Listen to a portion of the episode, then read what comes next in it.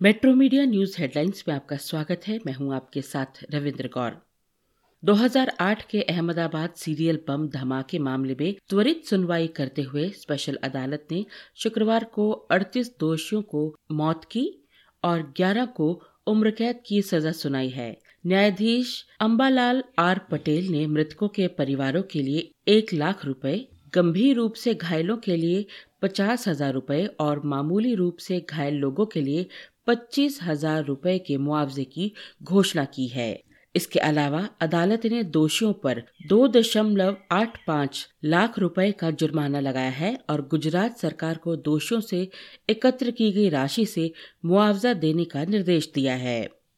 Karnataka high court ने शुक्रवार को हिजाब विवाद पर दायर की गई याचिका पर सुनवाई करते हुए राज्य सरकार को इस बात पर ध्यान देने का निर्देश दिया कि उसके अंतिम आदेश का उल्लंघन न हो। मुख्य न्यायाधीश ऋतुराज अवस्थी की अध्यक्षता वाली पीठ ने ये निर्देश तब दिया जब हिजाब के समर्थन में छात्राओं की ओर से एक अधिवक्ता ने पीठ के संज्ञान में लाया कि अंतरिम आदेश के बाद से मुसलमानों को परेशान किया जा रहा है।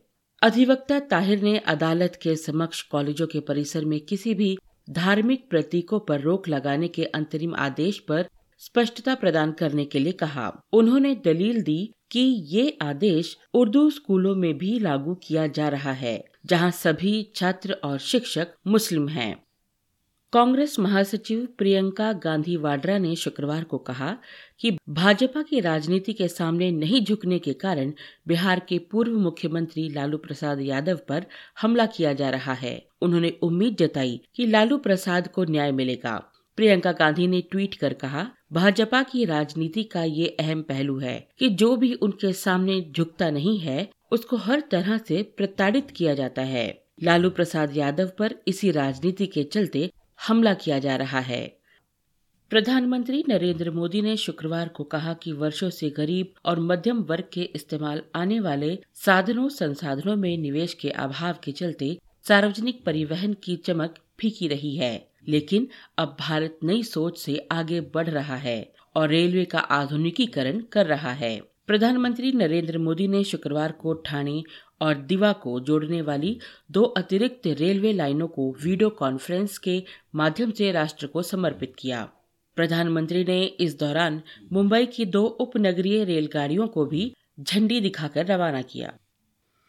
उत्तर प्रदेश में तीसरे चरण का चुनाव प्रचार शुक्रवार शाम को समाप्त हो गया। इस चरण में प्रदेश के 16 जिलों की उनसठ सीटों पर 20 फरवरी को मतदान होना है। तीसरे चरण में सपा मुखिया अखिलेश यादव समेत 627 उम्मीदवार चुनावी मैदान में हैं। मतदाताओं की कुल संख्या दो दशमलव एक छह करोड़ है। भारत और वेस्टइंडीज के बीच खेली जा रही टी ट्वेंटी मैचों की सीरीज़ के दूसरे मैच में टीम इंडिया ने जीत हासिल कर ली है।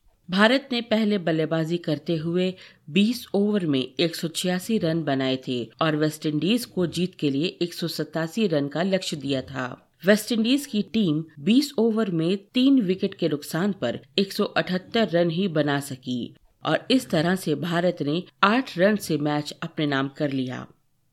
मुंबई शेयर बाज़ार शुक्रवार को गिरावट के साथ बंद हुआ। सप्ताह के अंतिम कारोबारी दिन बाज़ार में ये गिरावट दुनिया भर से मिले नकारात्मक संकेतों के साथ ही रूस यूक्रेन तनाव से आई है। इससे निवेशकों ने सतर्क रुख अपनाया है, जिससे बाज़ार धारणा कमज़ोर हुई है। गौरतलब है कि दिन भर के कारोबार के बाद 30 शेयरों पर आधारित बीएससी सेंसेक्स में करीबन 700 अंक के उतार चढ़ाव के बाद अंत में उनसठ दशमलव शून्य चार अंक, करीब शून्य दशमलव एक शून्य फ़ीसद की गिरावट के साथ सत्तावन हज़ार आठ सौ बत्तीस दशमलव नौ सात अंक पर बंद हुआ।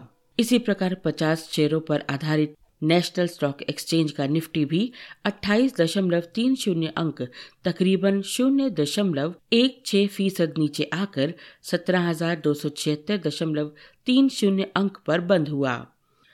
इन खबरों को विस्तार से सुनने के लिए आप लॉगिन कर सकते हैं www.metromedia.live.com पर। धन्यवाद।